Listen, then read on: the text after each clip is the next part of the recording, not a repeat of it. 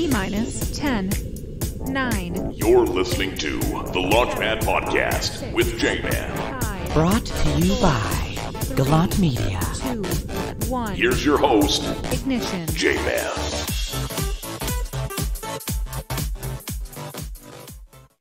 And thank you once again for being here for the Launchpad Podcast. You can check me out at the launchpadpodcast.com. That's where you can buy sweet merch like this shirt. Uh, also, you can catch all previous episodes and great clips of all the shows at youtube.com slash jman is alive. I am very excited to have this conversation uh, with a lady that I've known for about a decade because obviously we're living in a COVID landscape. And it's one thing for you and I to be handling this as adults, but what is it like for the kids?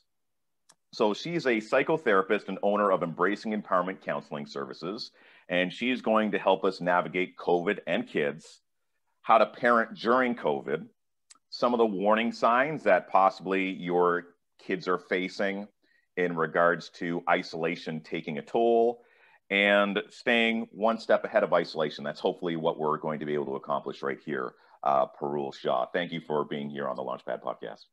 Thanks, Jay, for having me. I so appreciate it. And yes, we've known each other for quite some time now. Yes. And right before we started recording, you said r- something really fantastic about network marketing because a lot of people know that I was in network marketing. That is how we met through network marketing. And you said that the one thing that you learned from network marketing was the ability to sell yourself without selling yourself. Yes, yes. And what did you mean by that? You said something beautiful. It's poetic, and I'm going to use it for the rest of my life. What did it teach you? It taught me to, so the way we sell ourselves is by owning our, our flaws and imperfections. And that's where the authenticity comes in. That's so powerful. If everyone learned that through network marketing, wow. That's too bad most people are gone in a week. That's oh, oh well. Uh, and it's no surprise that that's what you were able to pull from it doing what you do now. So, what is it that led you into wanting to be a psychotherapist and work in the occupation that you do now? Um, so I've been in uh, mental health industry for about over 22 years, and I was in the Child Protection Services frontline social worker, where I helped and protect children who are at risk. And I knew that I wanted to do more, so I started going into my graduate uh, year, into my master's, and I knew that our community in Ottawa and around the area needed something that was more understanding our our darkness and our imperfections and flaws because I've also seen the darkness within my own family. So some I always believed in lived experiences and that has what you know brought into understanding and creating a private practice and embracing empowerment really means is that in the moment we embrace our flaws and our own darkness we can actually be our empowered self-empowerment so that's where it came from Right. To stop looking at these things as weaknesses.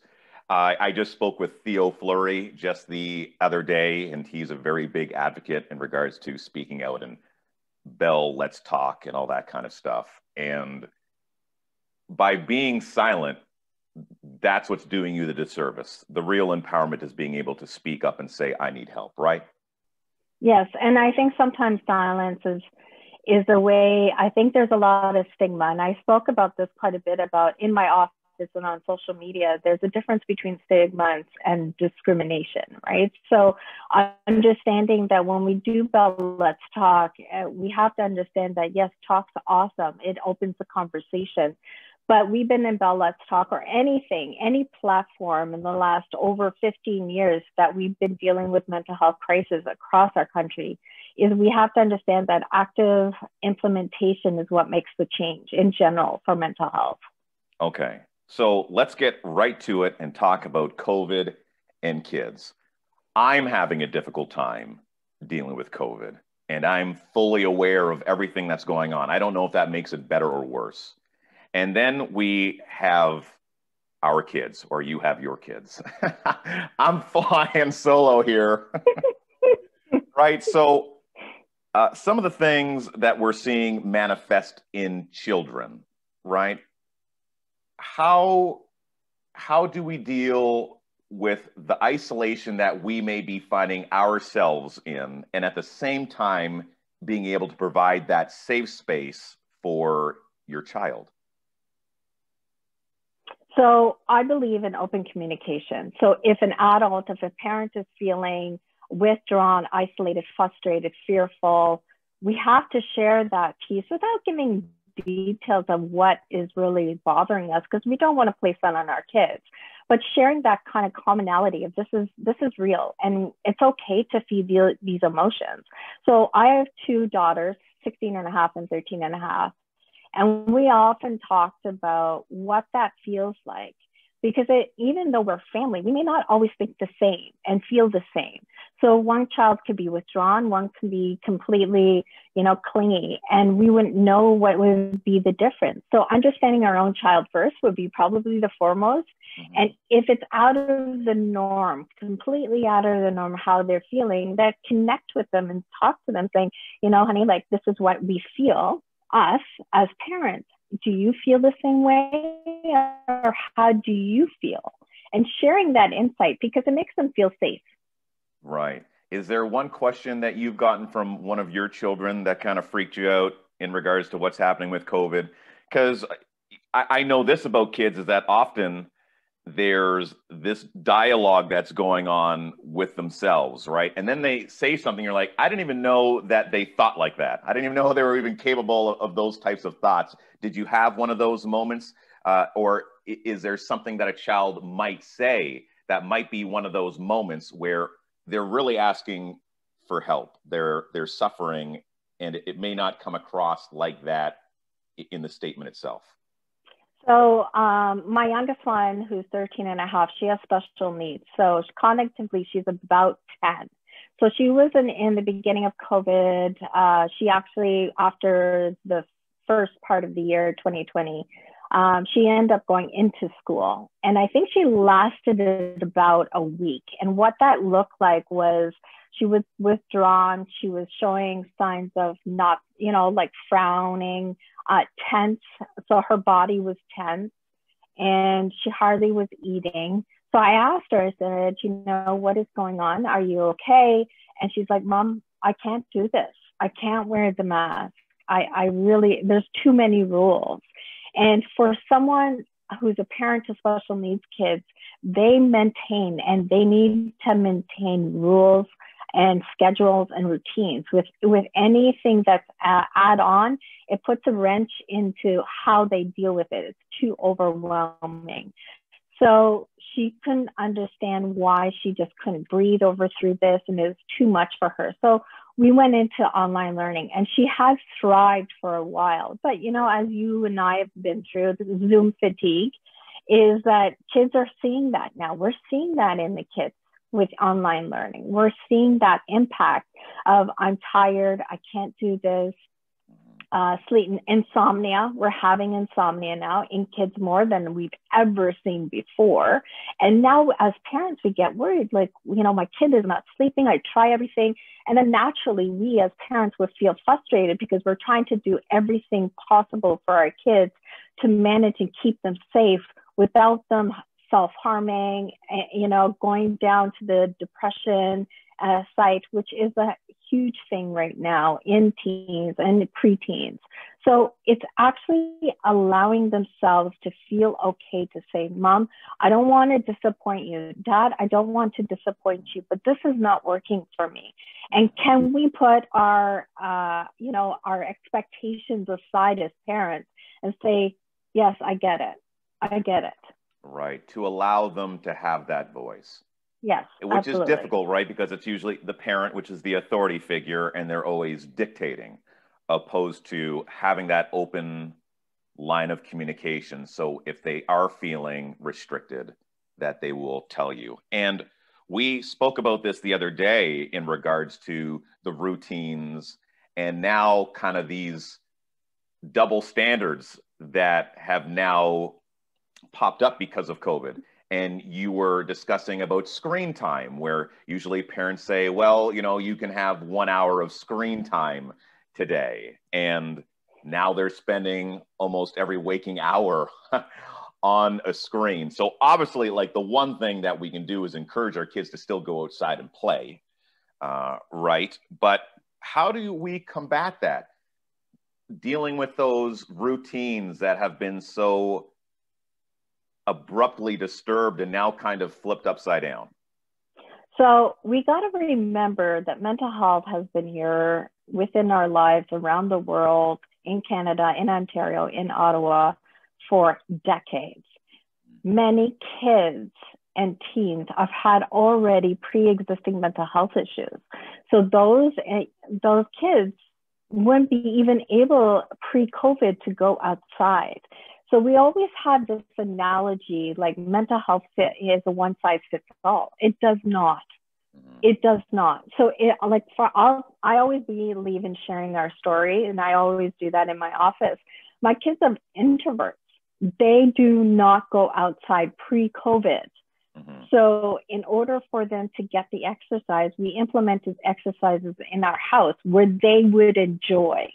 But what happens is the add on of COVID is like, okay, now the isolation is there. Now we're becoming into an odd normal routine.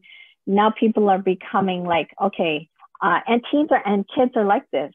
You know, they like the routine, but they like a toy. And the next thing you know, they're bored with that toy and they turn to another toy. Now imagine being in a household 24 7 Mm-hmm. And a parent's changing the routine every second. I think it's allowing ourselves as human beings to just sit the way we are and saying to ourselves, okay, I'm not okay, mom. I'm not okay, dad. Um, I may need help, but I don't know. I'm scared. Like, I don't want to worry you. And kids really feel like if they share their feelings to their parents, knowing the fact that they see their parents so stressed out due to COVID, it is comes. they don't want to add that problem so if we start that conversation with our kids i think it's so important right so then are you saying as a parent it's okay to tell your child that you're stressed out too like i'm at uh, my max right and this uh, is why okay yeah. and maybe trying to find uh, a, a level ground like some neutral. Field where hey i feel this way you feel this way let's get through this together kind of deal. Yeah absolutely. Right so i mean there's always a flip side. I'm always talking about the silver lining and as difficult as this can be for some people this is also a beautiful opportunity to revitalize or strengthen a relationship that you have with your child through trust and communication. Absolutely and i think i think you know as you said, there is a silver lining. Will we have time pre COVID of sitting there with our kids, of understanding our kids, having that opportunity to speak to our kids, what pains us, what hurts us, what worries us, if we didn't have COVID. And I think we were living in a world where we're like rushing. We need to get to the next best thing. We need to maintain this this lifestyle without realizing that we actually had everything in front of us, and that is the health and well being of our loved ones. And even though we cannot physically see our loved ones, we are able to say, okay, as a parent, our kid is okay. Yes, mm-hmm. they are failing and flunking school, but I'd rather take care of their own mental health because, in the end, if they don't have their mental health, we lost them already. Right. So, that kind of ties into a question that I got from a gentleman named Mark. And he asked about the impact on young children and the lack of potentially seeing smiles because of masks. And you just touched on, you know, the physical aspect of being able to hug loved ones, see grandma and grandpa, not being able to do that. And then strangers, I mean, everyone's kind of treating one another like they're wearing a bomb vest. Mm-hmm. That has to be confusing for a child, especially, you know, kids that when you think of that term is just randomly walking up to some dude and tugging his jacket or saying hi, and now that's a bad thing. So the mask itself, so in mental health, we always talked about wearing a mask pre-COVID, and wearing a mask was hiding our really emotions. So we teach our kids about mental wellness in schools and our homes uh, among friends and peers. And then we wear a mask. Now we're not, it's not a freedom of uh, t- wearing a mask. We have to actually wear a mask to survive. So when we place a mask on a kid and we don't know how they feel, we can ask them to describe what they feel. So you could say to them, um, you know, and how do you feel? Are you sad? Are you mad? Are you glad? Are you frustrated? Are you, you know, all those emotions? We're using the words. And they say, some kids say, well, I don't understand what that meaning is. So then we could show a diagram, you know, like our emojis that we have. You could show, well, what are you right now? What does that feel like? And then they start describing it and you will be quite in, you will be quite intrigued. Little kids are very insightful of their own emotions, but they're too afraid because they don't want to hurt someone. And I think that's the basic part of, of kids. They just don't want to hurt anyone.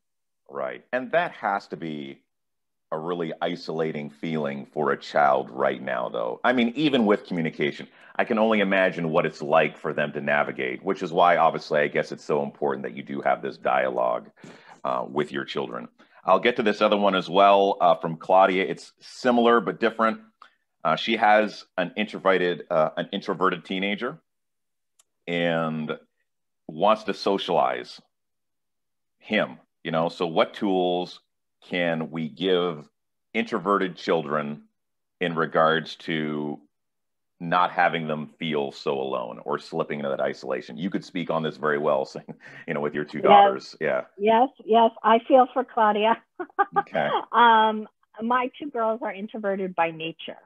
Okay. And so when COVID hit, it almost really isolated even them more. And my husband and I are quite active indoors and outdoors, and we tried to our best to try to implement a walk. Uh, you know, we even got a stationary bike for Christmas to mm. bring and implement change around that. But what happens is we have to realize that even though our kids are introvert and then we try to make them socialize in a different manner within our family members or they want to see their friends we got to also remember they their friends have families too who have different rules and regulations in their home so i know for a fact that my daughters friends, their families, some of them weren't wanting their kids to see my daughter through physical distancing, even wearing a mask. Mm-hmm. So we have to understand that everybody's not the same. Mm-hmm. Everybody's rules are not the same. So getting your kid who's an introvert, who's a teen, they're not going to, all they want to do is socialize what they have in front of them, which is their screen. That's right. how they connect. They they go connect with Snapchat. They connect with you know anything around the social media part, and that's their way of socializing. I think what's happened too is I've noticed is they're actually now my kids are now vocalizing the loss of friendships, the feel of you know, how do I connect with them? I just want to see them. I want to hear them laugh. I want to see them laugh without the mask. And I think we can't, we feel helpless. We really, really, truly feel helpless. But the, the most important, important thing is we have to still continue to engage, even when our introvert teen is not saying one single word, right? So I would get, I would often get, fine, I'm okay, stop bothering me, don't come into my room, right? Like I would get those kind of comments. So I would just check in. I would do what yeah, I have to be in the teen mind. Okay, well, they're on their screen, they're on their phone. Their phone is their lifeline. So mm-hmm. I will text them. I'm like, Are you okay? Would you like to mm-hmm. come out with me? Mm-hmm. Would you like to come groceries with me? And if they say, Well, no, but then they'll you'll be like, it's good to have fresh air. It's okay to have fresh air. But a lot of teens also manifest into their fear of COVID right. scared. And that right. is what's really happening now with lots of teens. Right. This is so heartbreaking. God, I don't know why there seems to be this disconnect as I'm feeling this way as an adult and not expecting my child to feel the same way. Right? We're all human, like we have the basic human emotions. And so we're feeling it. It's not to say that they're necessarily feeling it the same way, but they're capable of feeling it the same way. And that's kind of the realization that I'm coming to now. And it's just uh like I don't know if you can see it, but like I'm I'm anxious now. Just just Yeah. thinking about it. It's kind of just been an epiphany for me. You've done a very good job of bringing that out and explaining in a way that I think anyone can digest. So thank you for your your wisdom on that. Uh Oh, you're so welcome. what are some of the warning signs? You know, you had mentioned Well- posture and things of that nature. What are some of the things that, you know, to the average person wouldn't say anything? And it, these are warning signs that your kids are giving you in different ways. So sleep, uh, sleep patterns, sleeping more, sleeping less. And what I've seen in my office and in my home is the fact that they are not sleeping, Okay. Right? So my oldest has insomnia, um, or what they call now covsomnia, right? COVID, covsomnia. Right. Um, well, that's what the teens are calling it. So now I kind of say that. You're and hip. You're hip.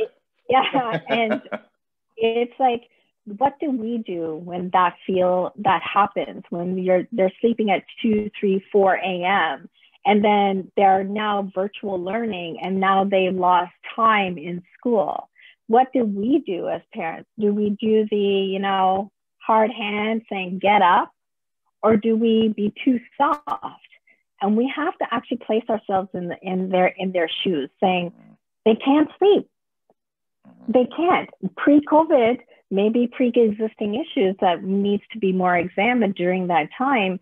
But I know for my daughter had issues, but there was not severe issues around insomnia. So that's one of the warning signs. The other warning sign is eating less or eating more.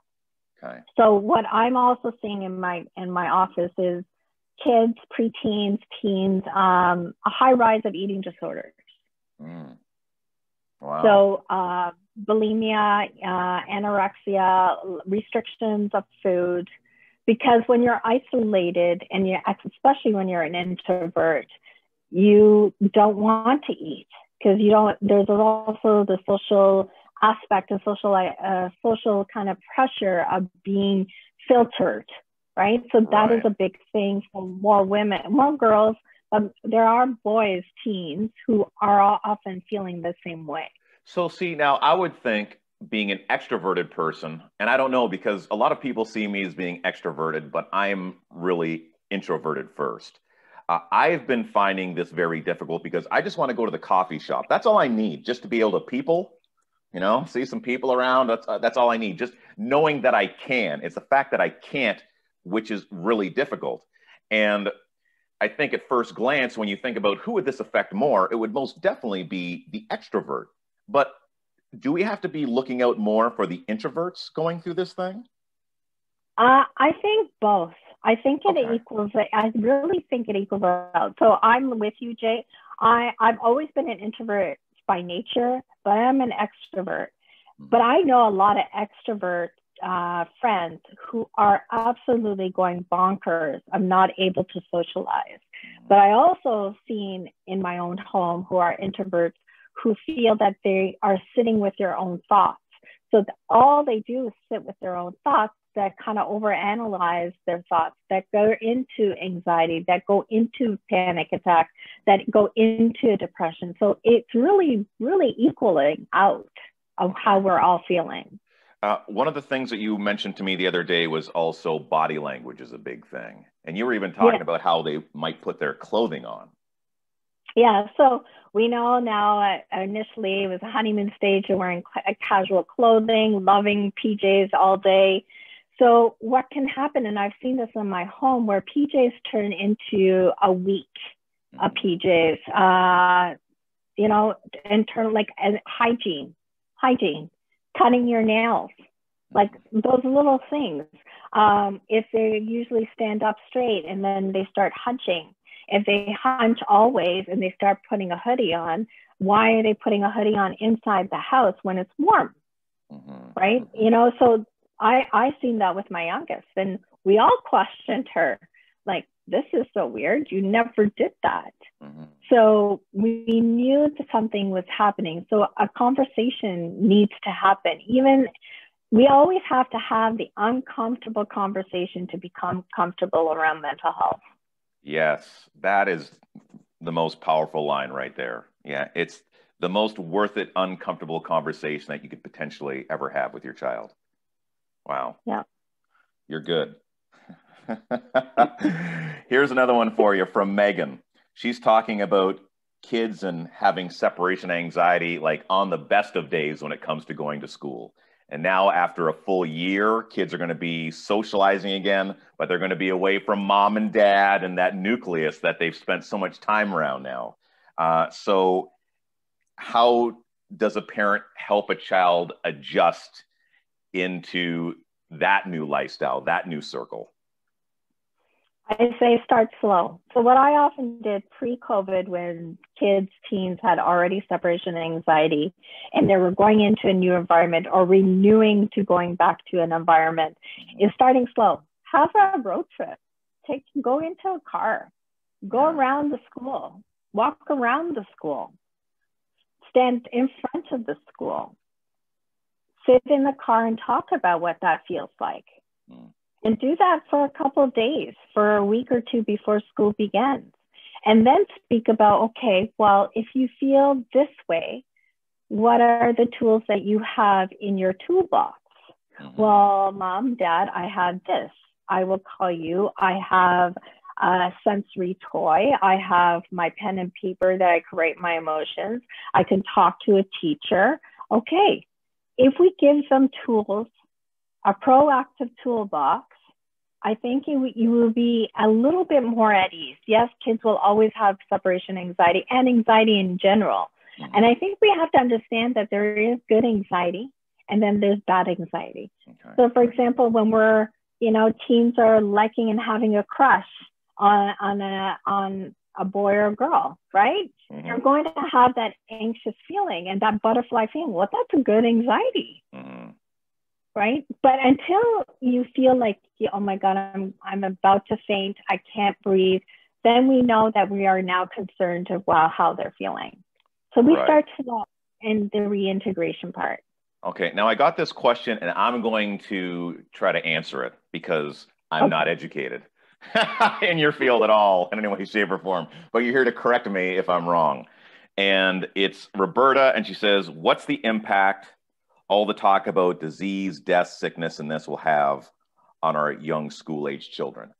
I'm going to say, number one, just do your best to keep that away from your child. Like they don't need to be watching the news. Uh, but then again, for other kids, you know, that always know a little bit more than your kid and talks about sex or whatever, you know what I mean? Like that one kid that always knows too much, that there's always going to be other children within that sphere that are maybe pouring into your child and also adding to their bubble of fear. So, what's the best way to kind of just shield your child from those unnecessary things? Am I right? Well, well, we can't shield them anymore.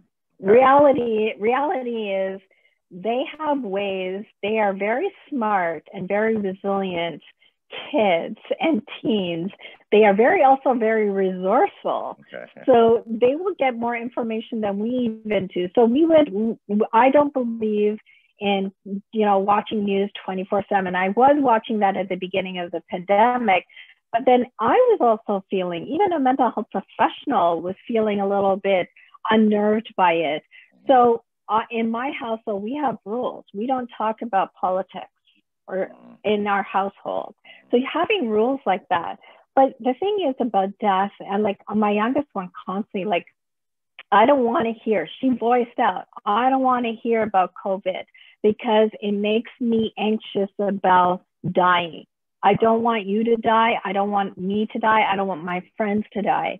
And so we actually had a two hour conversation, not only about other things, but we also talked about death because it's important. It's part of life.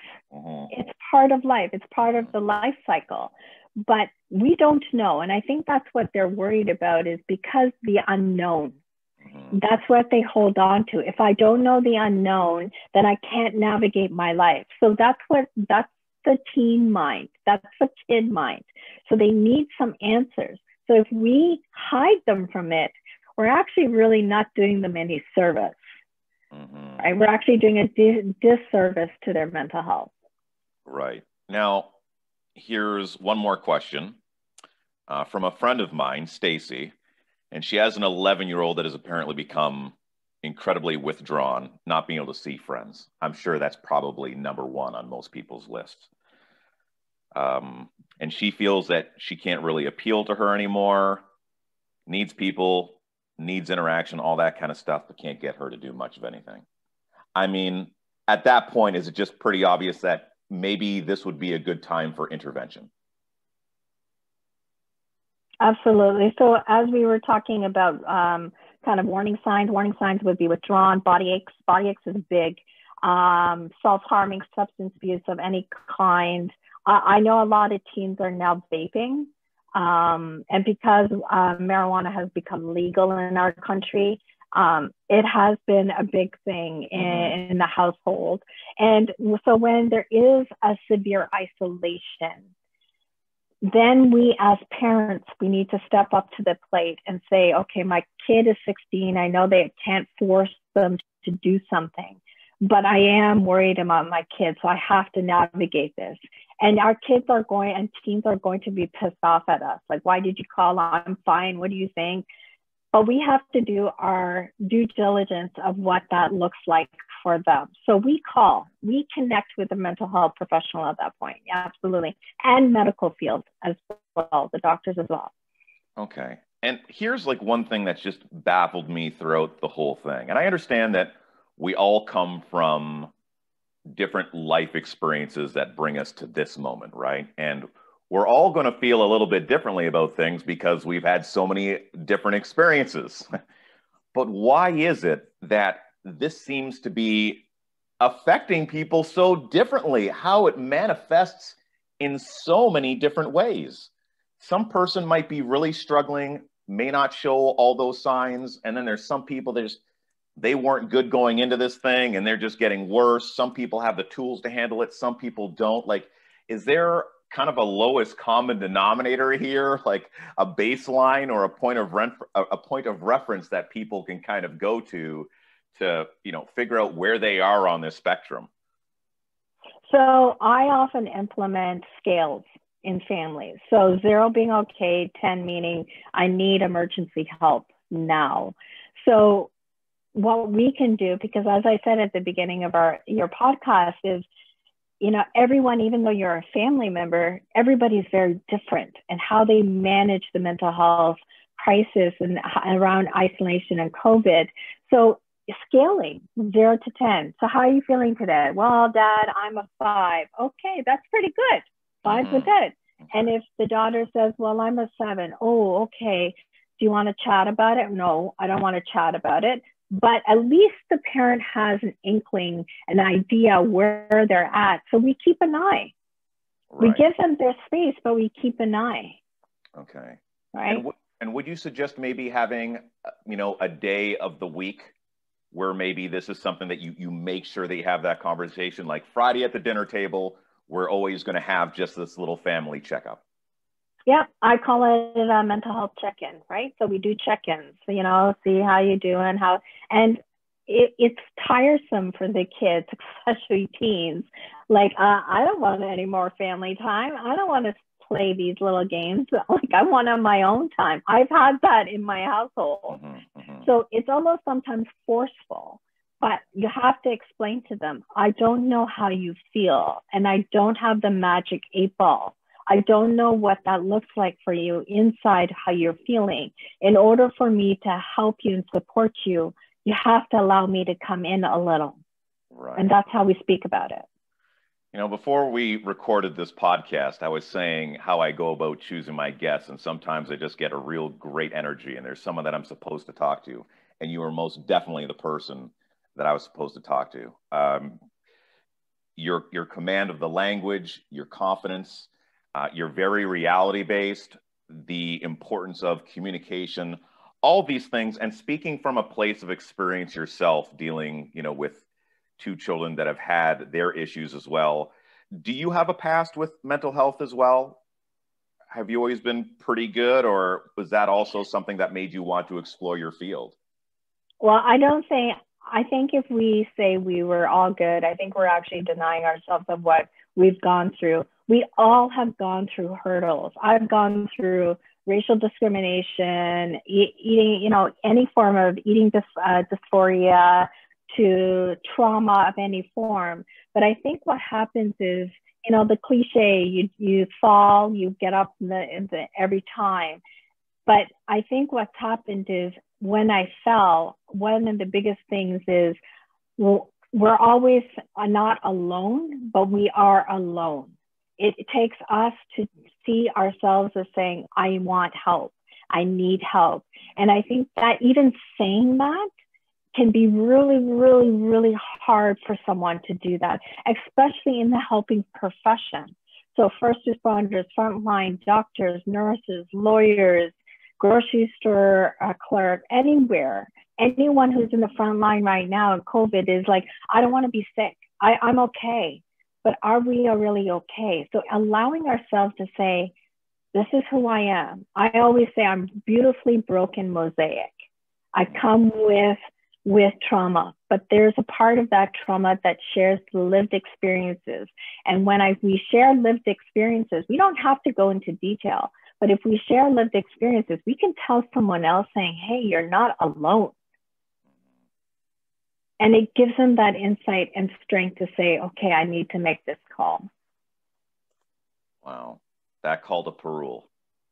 That's what we want them to do. Wow, this was just exceptional. And thank you so much for carrying me through. Honestly, it was your your words that carried this through. Thank you to those that were transparent that sent me some messages to also ask her uh, if people want to find you, where do they go? I'll make sure that I put the links there, but where can people find you? Um, Facebook, LinkedIn, uh, Instagram, Twitter, um, just a couple of plugins. I'm a first responder family member as well, and I also do clinical support for First Family, First Responder Family Resiliency Ottawa Group. We are the first and only family peer group in Canada, originally um, in 2016. So I really want to make sure that we keep in, informed with our first responders and first responders families as well. Well, thank you very much, Parul, for being on the show. You're welcome. Thank you for having me. Yeah, no problem. And thank you to you, the viewer. Remember, you want the swag? It's on the website at launchpadpodcast.com, the shameless promo. I got to sell myself without selling myself. I'm not doing that very well uh, right now, Parul. Also, youtube.com slash jman is alive and subscribe. You take care, be well, and love simply because you can.